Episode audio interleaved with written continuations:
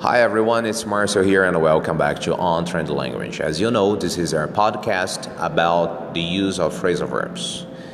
The next phrasal verb of our list is apply to for. Apply to for, which means to make a request to somebody, usually in writing, for something. Now, a couple of examples to help you understand the meaning of this phrasal verb. Mr. Peterson has just applied to British Telecom for a job. For further information, apply to the company secretary. To whom should I apply for a license? Those over 50 need not apply. Simple, huh? Well, guys, thanks for listening to this podcast. I hope you enjoy that and have a very good day. Bye bye.